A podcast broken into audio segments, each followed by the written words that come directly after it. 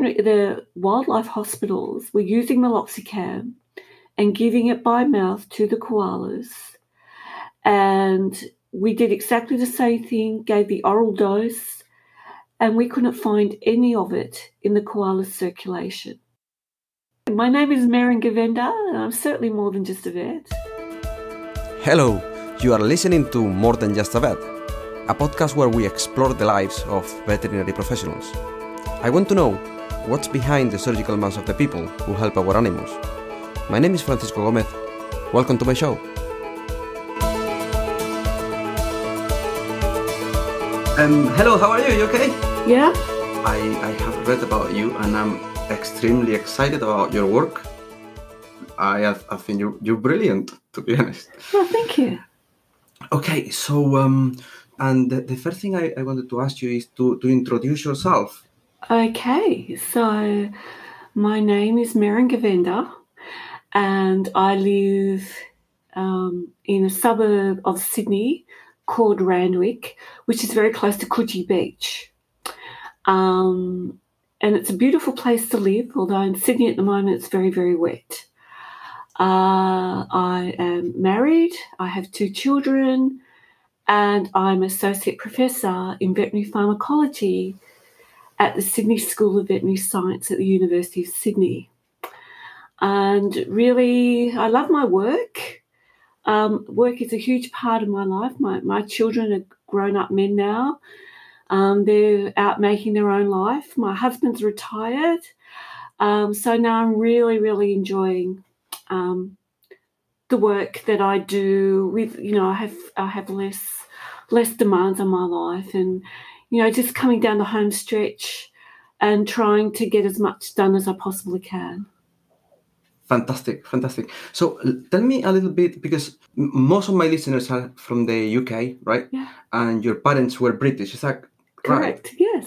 Why did they um why did they move uh, to um, Australia? Um, yes, so I think they were in the end of the um, that big immigration, English immigration. They weren't the ten pound poms, but um, I think I think their family decided to try Australia for a better life.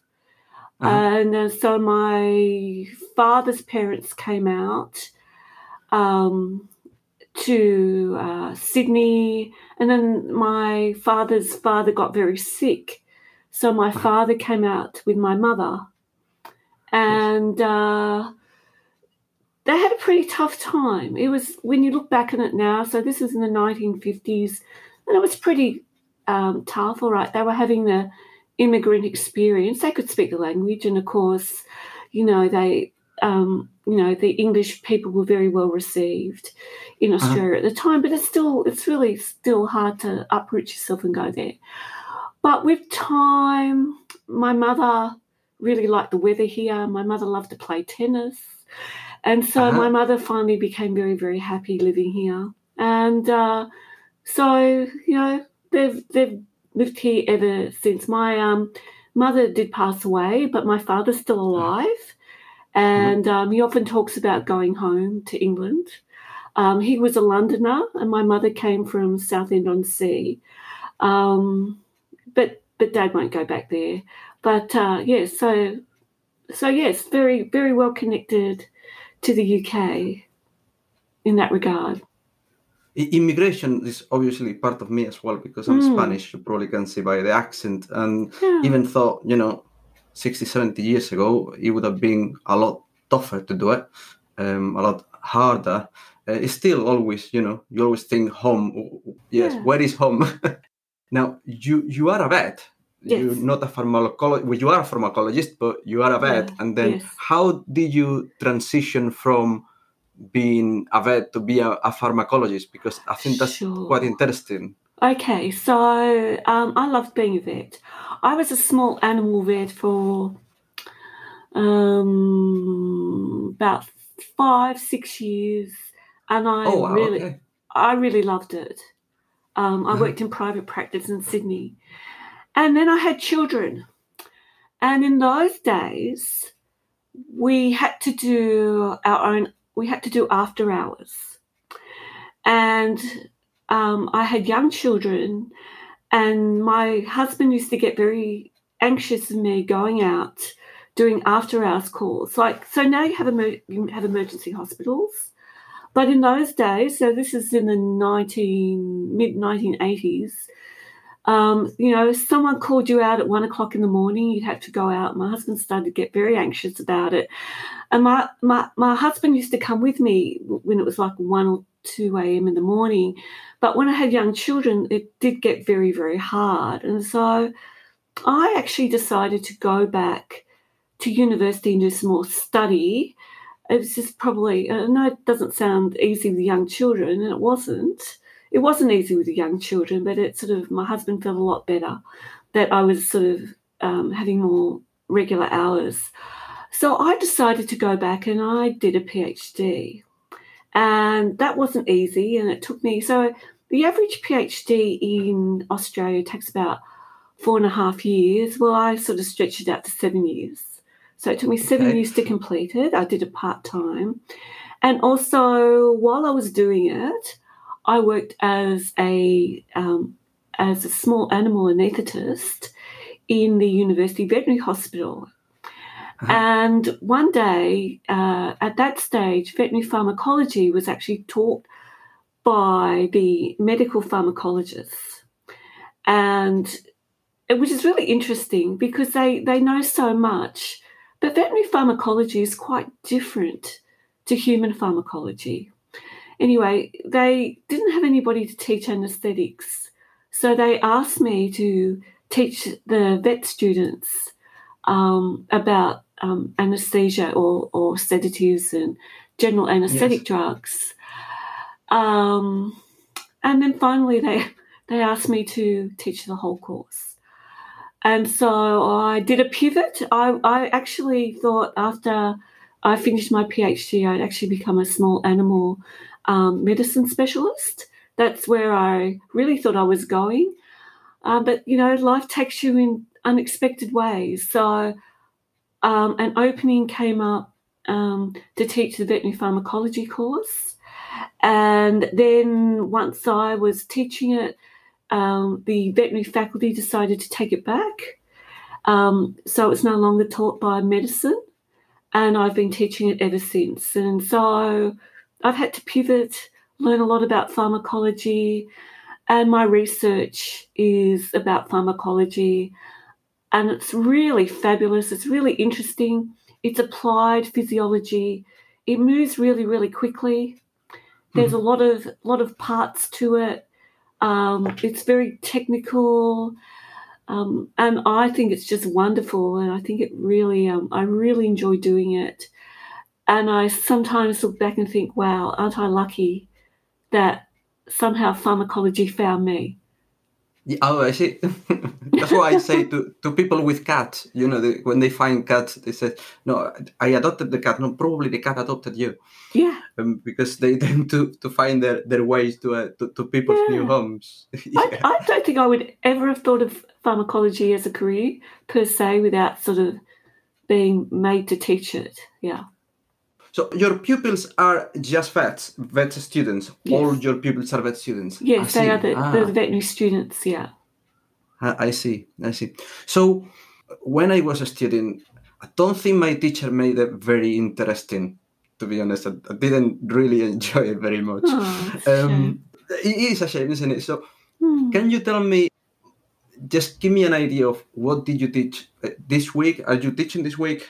Give me a topic. Yes, I can. I can. I can tell you. So, the first thing I start off with when I teach pharmacology is to the year ones, and it's the first time they've ever had pharmacology, and so I we had this this sort of module of teaching called metabolism and excretion, and of course metabolism and excretion are the two pharmacokinetic um, physiological processes. Yes. And so we start with that. And then, in order to try and get them really into it, I ask them if they know why paracetamol is toxic to the cat.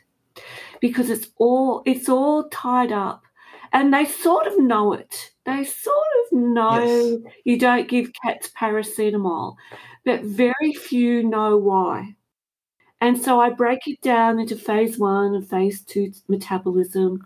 And in the cat, they have a problem with their glucuronyltransferase. Well, they don't have much of it, they don't have much activity. And because they have poor phase two metabolism, they build up this toxic metabolite. And that toxic metabolite is very, very dangerous to the cat. And yes. the dog, and then I compare it with the dog.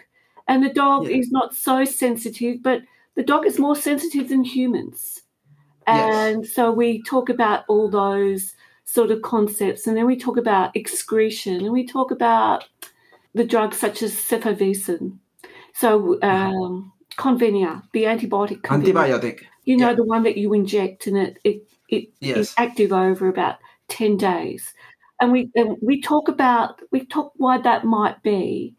And of course, I talk to them about, well, it's thought to have really um, high plasma protein binding, and then it's got a very high affinity for the plasma proteins. But that's not all.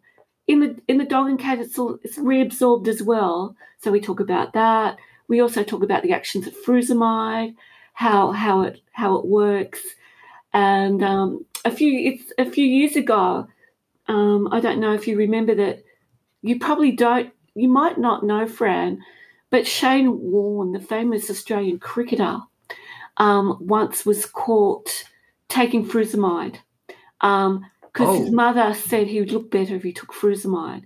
And so we. His mother about, said he looked better. Yeah, so okay. Shane Warne um, went through a phase where he, he's a beloved cricketer in Australia because he was such a great bowler. But he, he does do some very strange things. And one of the things was he wanted, I think he wanted to lose some weight. So his mother said, take some frusemide because, of course, he'll lose some water and that will slim him down. So we discussed why that wasn't really a good idea for a cricketer oh, wow. to actually, a cricketer who's in the hot sun, to take a diuretic. Take a diuretic. Yeah, we just, and so we talk about that. So that's the kind of thing um, we we talk about in first year, and in second year I talk more about the use of, you know, the prudent use of antimi- antimicrobials, antibiotics, we talk about how to use glucocorticosteroids um, we safely, their side effects, non-steroidal anti-inflammatory drugs. And like in year, we go quite um, deeply into the different analgesics, what analgesics you use for acute pain, and then what are our alternatives in animals who've got chronic pain and that we might want to um, treat them pharmacologically. So that's the kind of stuff that I, I teach my students. That, uh, you know, that's wonderful. That is that is fantastic, and I, like I said, I wish my first my first lesson was to do with that. Honestly, oh, and oh. and even even though you just said all this, and you haven't touched koalas yet. No but I, I, I, will get into there. Okay. Uh, but bef- before I wanted to ask you a follow up question. Well, not a follow up question, something like a bit of an experience because I um I work in private uh, practice and mm-hmm. uh, and now you you mentioned the paracetamol that you can't give to cats, but we mm. do have it because we use it in dogs. Yes. It's, it's something that is, is a trick question I use when I am um, in theater with um, nurse and vet students, and then I actually ask them that question. I um I asked I asked them, well, we got a patient with a bit of pain now, and yes. then and then what should we give them? And and then if it's a cat, then very careful, careful. He said, can you think about any other analgesic? Yeah. And and if they don't mention it, says, what about paracetamol? Yeah. And says, oh yeah, paracetamol. No, it's a cat. You can't give. And I made the distinctions until then. Don't use paracetamol in a cat. No, it's very dangerous. yes, I always, I always, uh, I always mention that. So I'm glad actually you you touch, the, the, the, you touch on that because I it, it's something that I I I, I use often. I I, uh, oh, I mention often to, to younger to younger uh, members. Uh, okay, so I want to shift gears a little bit. Mm.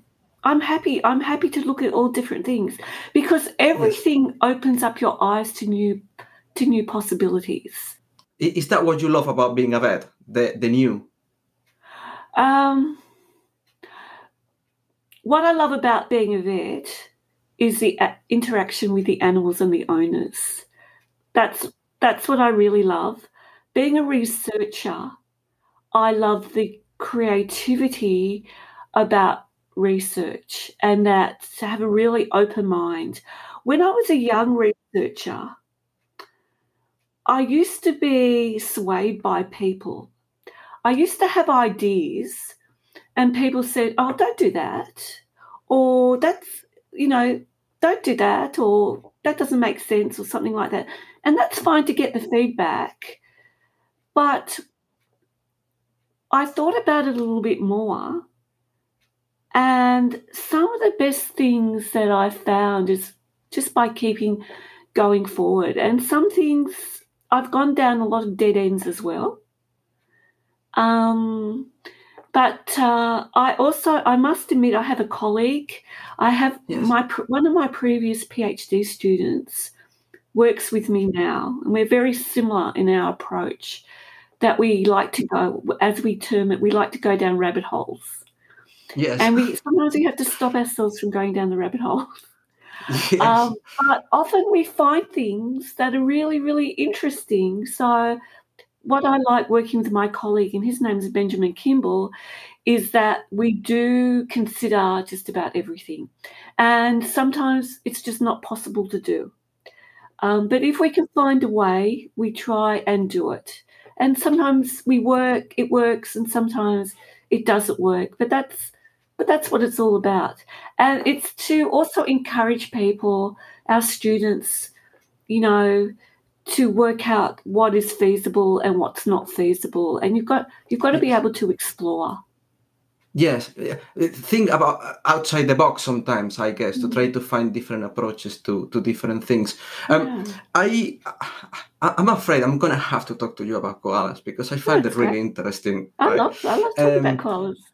And, and and there is there is something uh, and if, I find it interesting for two reasons. First, because I don't think I ever been close to one, uh, and, and and and second, uh, because of, of, the I know it's horrible to say, but of the of the conditions they get. I I, I read that very common in college you get uh, chlamydia, oh, yeah. which uh, people yeah. call it wet bottom, right? Mm-hmm. Uh, and then when, when I look into chlamydia, because I do a little bit of ophthalmology, mm-hmm. then I I thought, well, does it affect the eyes as well? And mm-hmm. and yes, it does. It affects the mm-hmm. eyes quite badly as mm-hmm. well. They, yes. I I seen uh, horrible pictures of koalas with chlamydia yes. um, having problems with, yeah. with their eyes. Yes. Um, so one of the things that you found was uh, uh the half life of um, non-steroidal anti-inflammatories in koalas, which is very interesting. And for people who, who are not vets, so I don't want to bore them either, mm-hmm. um, non-steroidal anti-inflammatories are these um, anti-inflammatories, um, this group that we use in humans and we use in dogs and cats uh, very frequently. Mm-hmm. Um, could you could, could you tell me a little bit about how do you find um, the the, the, the use of anti-inflammatories uh, in in koalas, uh, and also uh, yeah. you say you mention in, in a blog about how not to have to use live animals yes. to find the solution. I, I thought yes. that was really interesting. You want to okay. tell us a little bit more about that? Sure. So um, the koala story is quite a long story. I'll make it fairly brief.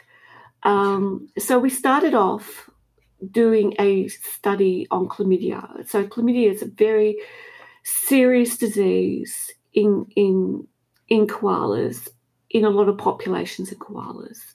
And I must say, a lot of people are putting a lot of work into it in Australia, and they're mm-hmm. developing a vaccine for it, which is wonderful. Oh wow! I my perspective is the treatment. So animals will still get it and how best to treat it. And it's very debilitating in the koala.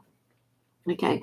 So we started off looking at an antibiotic called Baytril or mm-hmm. enrofloxacin, which you would be aware of. Yes. And when you give it to koalas at the dog and cat dose, um, when you give it by mouth, for koalas need a much higher dose in order for it to get into their blood. And um, and about the same time, um, at that stage, the distributor of meloxicam also was asked us to look at meloxicam in the koala. So we did a study. So meloxicam, for your listeners, is a non-steroidal anti-inflammatory drug, and uh, we gave it orally to the koalas, and we couldn't find it in their blood. So we then gave the meloxicam intravenously at a, a fairly high dose to the koala, and we measured the blood concentrations over time, and we found the meloxicam was disappearing very quickly out of the blood. So I think in dogs, it lasts for, if you give a dose of meloxicam, it lasts for about a day in the circulation. If you give it to people, it lasts for about 12 hours. If you give it to a koala, it's disappeared by about two hours wow. out of their blood. And we found that very interesting because it was very similar to what we saw with enrofloxacin. So we went and looked at the literature, and no one had looked at therapeutic drugs before in koalas. They were looking at other substances to work out what was going on. So they were looking at sort of these substances, these more scientific substances. And the evidence was actually there that the koala was actually breaking down some substances in its body much quicker than other other animals. But no one had ever looked in the therapeutic drugs. And this will answer your your second question. You said um, so. We do some studies that we don't need the live animal for. Yes, we do. What we can do is that we get the enzymes from from dead koalas. So their liver enzymes, the metabolism enzymes from dead koalas. Now, we don't kill any koalas. Unfortunately, these are the koalas that are hit by cars or yeah. they're attacked by dogs and unfortunately have to be put to sleep. We we don't go and kill any koala. The koala hospitals will collect the livers for us, put them in very, very cold temperatures like um, really cold, minus 80 degrees, snap freeze the livers, and then we go and extract the enzymes. And those are the enzymes that metabolize the drug. So we use yeah. those enzymes so we don't have to put the drug in a live animal. So when we did the meloxicam study, the first study we did was in the live koala. We couldn't believe our results. We just couldn't believe that the meloxicam was going as quickly as we saw out of the koala. We looked at each other, and this is with my PhD student Benjamin, and we said, "No one's going to believe us," you know. and we started to show people our results, and they they didn't really want to believe us, but some some people were saying, "Yeah, we never thought meloxicam worked anyway." So we tried, but didn't. exactly. So we did it with a we redid the study with the hepatic enzymes, with the liver enzymes. So we got the drug, we incubated it with a um, with the hepatic enzymes. We compared the rate to enzymes that we got from the dogs, from rats, um, brush tail possums, and other possums, and we found the marsupials, the brush tail possums, the koalas, and the ringtail possums were metabolizing this drug so much faster than the rat yes. and then the dog. So then what we have hypothesized is that it's all because of the koala's diet. So the koala only eats eucalyptus leaves. And it's very, very, and eucalyptus leaves are the most toxic diet of any animal in the world. But the koala is adapted to this very toxic diet. And it's adapted, it has very efficient pathways to break down the eucalyptus leaves.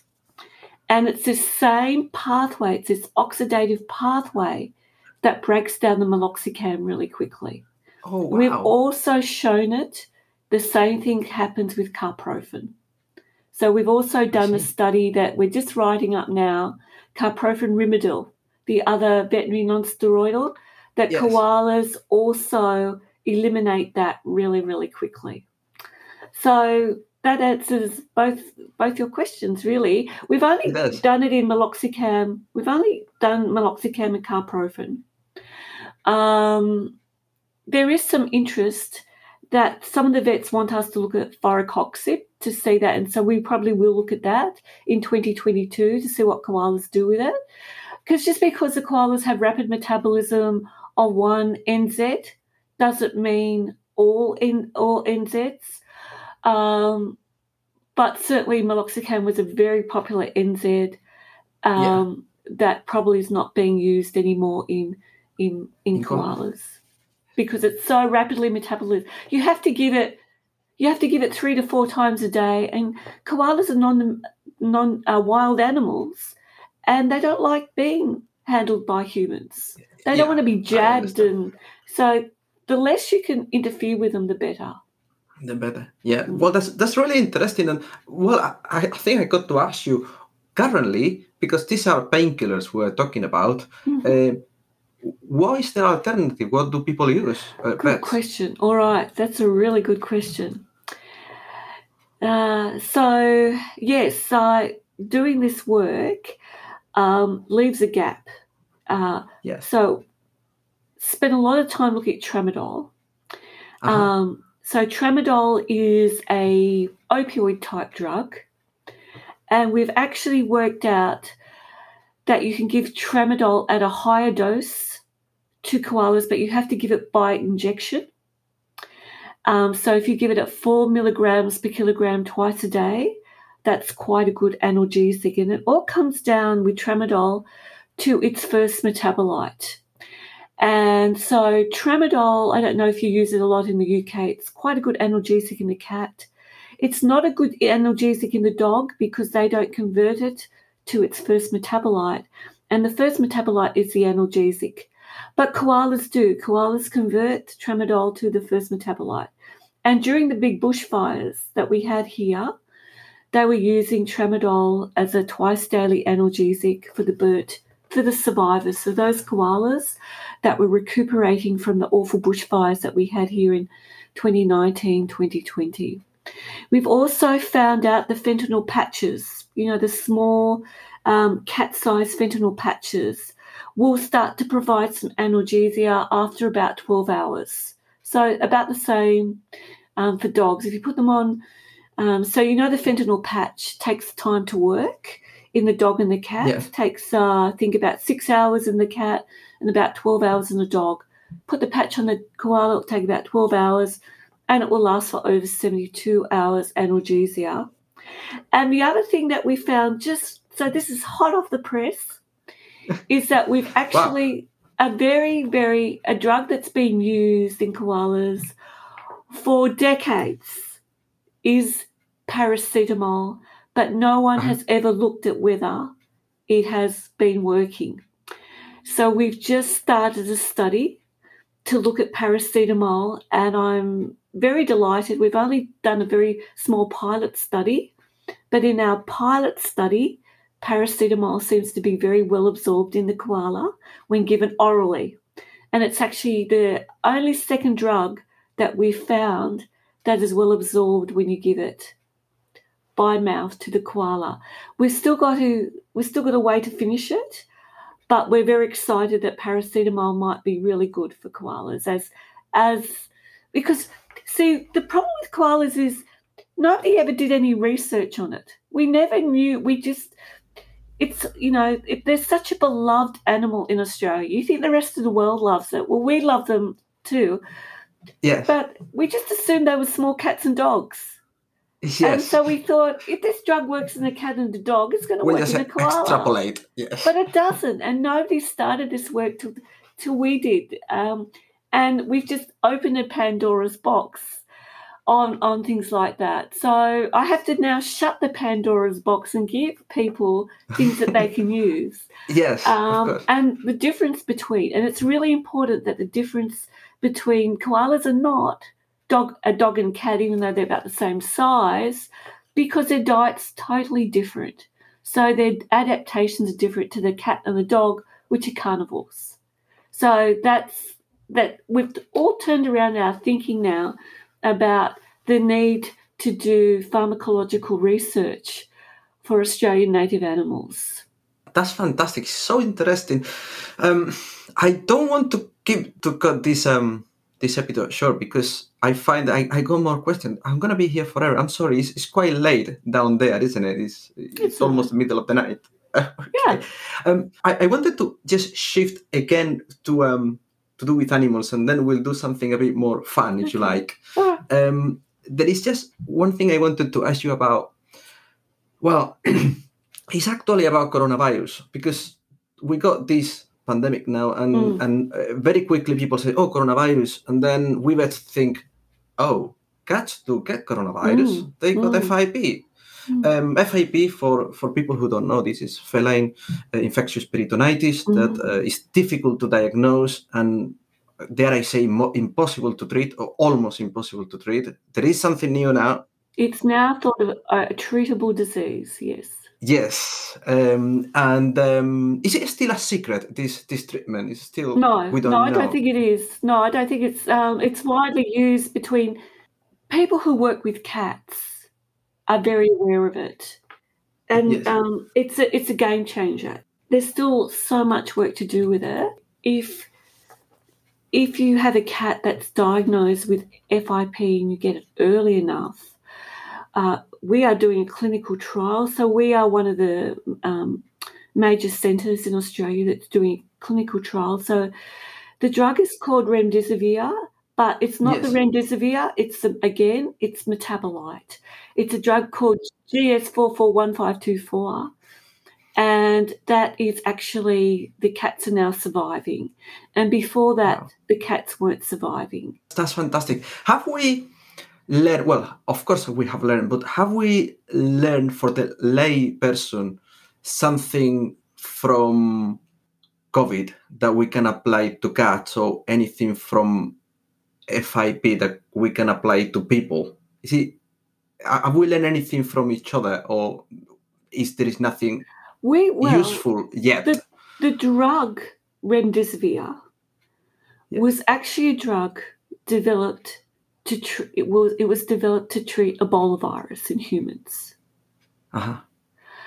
And with COVID, um, it was thought that remdesivir um, might be useful for, to treat uh, COVID in people but that doesn't seem to be the case.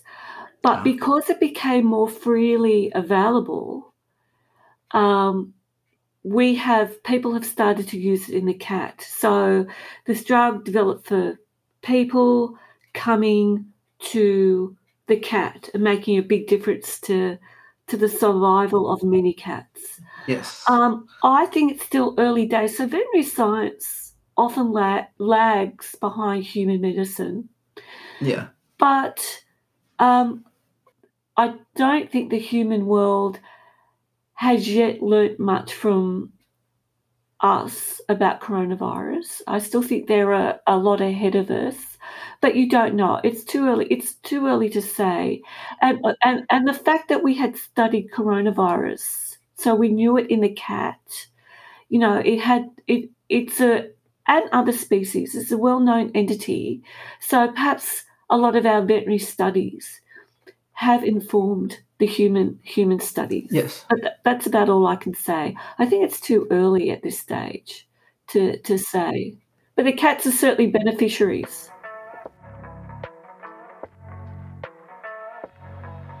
Hi, we are halfway the episode, and I want to take this opportunity to let you know about all the ways you can use to interact with the show. First of all, you can find more than just a vet in more of the major social media outlets, including Facebook Meta, Instagram, Twitter, and YouTube. But More Than Just a Vet has its own website where you can send comments, reviews, or even ask about advertising opportunities. Visit morethanjustavet.net forward slash contact to find out more, forward slash sponsors to see who helps me uh, keep the show going, or if you just want to support the show, go directly to morethanjustavet.net net forward slash donate. The website has also its own episode players and show notes about the interviewees, including bits that they're not always in the recording. So there is a lot more and a lot to see uh, in the website more than just net. Okay, let's go back.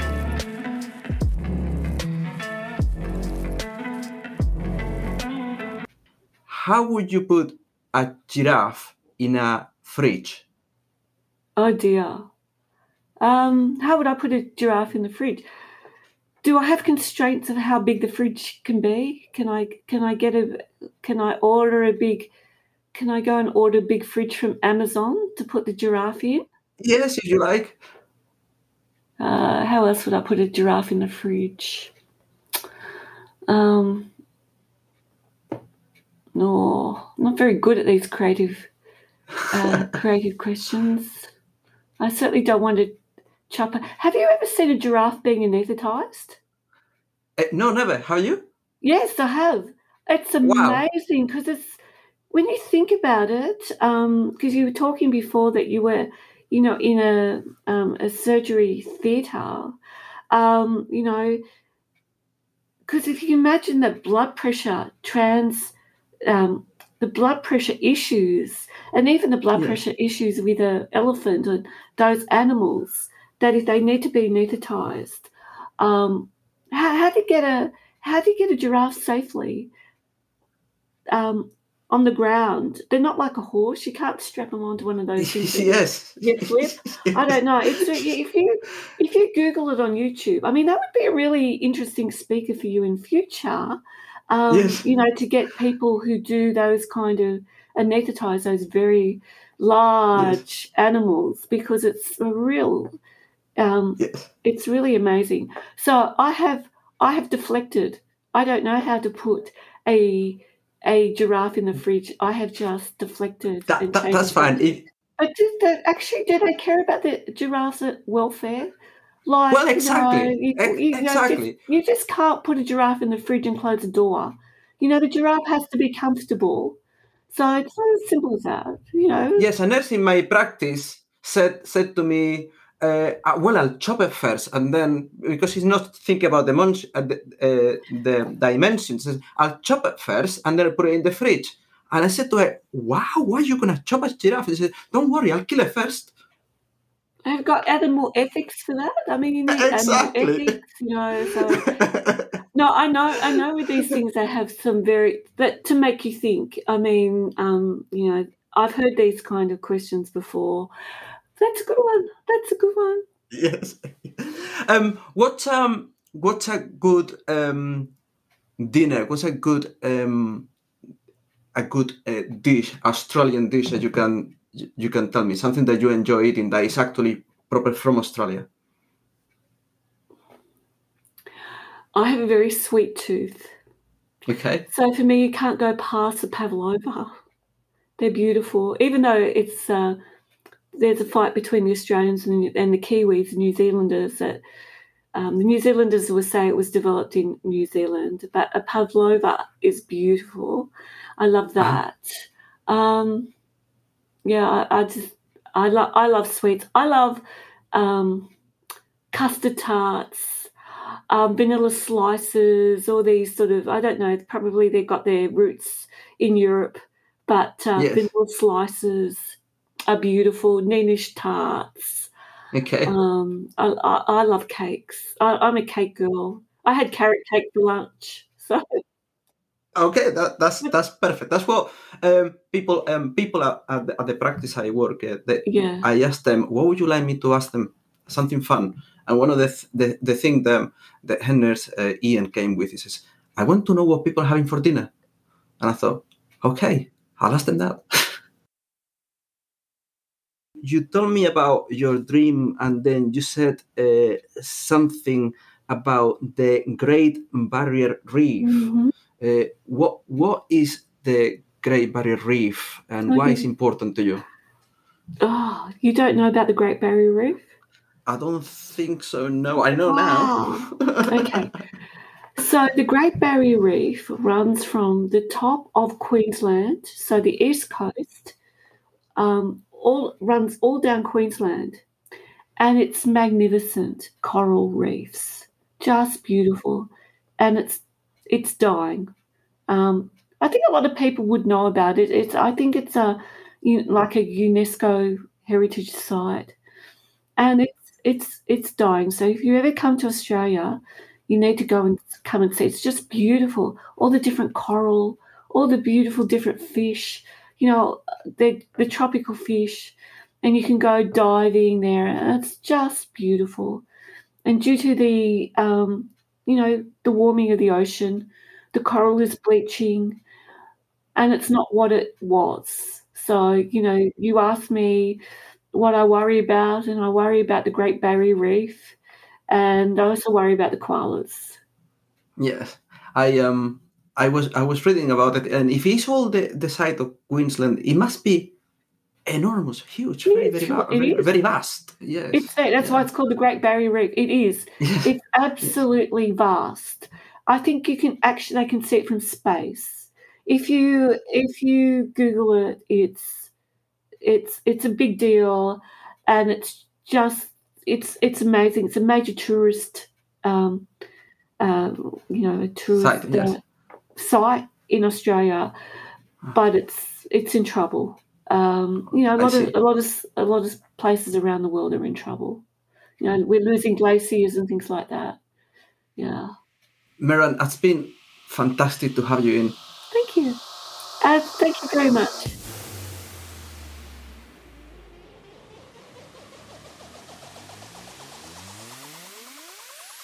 And this is it for today. Did you enjoy this episode? If you have any comments or reviews about it, don't forget to leave them in the website morethanjustavet.net forward slash contact. And once you're there, please support the show by pressing the donate button. You can do it for as little as one pound. A form of crime, it's interlinked with drugs. So, of course, if you're smuggling across animals, it's something to smuggle across drugs. Hasta la próxima.